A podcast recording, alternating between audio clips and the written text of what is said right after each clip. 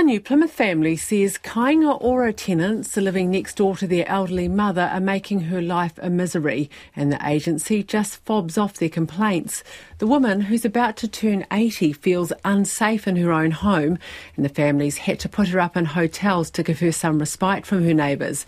Our Taranaki Whanganui reporter Robin Martin has more.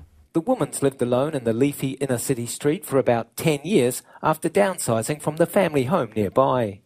His son, who asked that they not be identified because they fear retribution, says problems with the Kāinga Ora tenants next door began about 3 years ago. Their noise, their cars, people coming and going all hours of the night, revving cars, loud music, fires, banging, hammering, screaming, shouting, all the rest of it. He says they've called noise control dozens of times and made multiple complaints to Kāinga Ora, all to no avail. It's taking a toll on his mother. Her nerves are shattered, so to speak. She is very anxious about these people next door.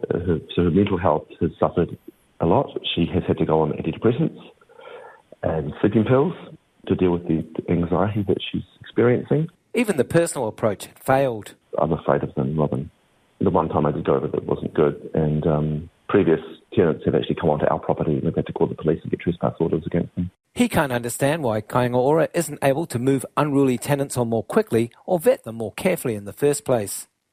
Kāinga Ora Regional Director Graham Broderick says the vast majority of its 200,000 tenants are good neighbours and members of their communities. But he acknowledges in a small number of cases, disruptive behaviour causes highly stressful and unacceptable conditions for neighbours. We are aware of this situation and appreciate that this has been a stressful and upsetting situation for the neighbour.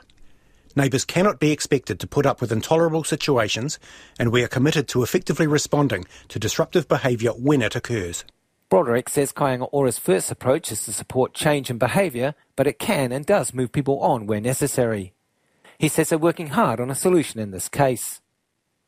The Citizens Advice Bureau Deputy Chief Executive Andrew Hubbard says under the Residential Tenancy Act, Kāinga Ora can seek to move antisocial tenants on or terminate tenancies. He advises distraught neighbours to find out whether either of these steps have been taken. You could ask whether or not they've issued a warning under Section 55A of the Residential Tenancies Act about antisocial behaviour. And that's often could be a trigger point for a change in behaviour if the tenant's aware that if they receive three of those, their tenancy could be ended. Hubbard says it's not unusual to hear of disputes with Kāinga Ora tenants. It's very tricky, of course, for Kāinga Ora who wants to maintain people in housing, which is absolutely essential to try and resolve this issue. So, it is difficult for them. Meanwhile, the New Plymouth family is seeking legal advice about whether it can seek recompense for hotel expenses incurred giving their mother a break from her neighbours.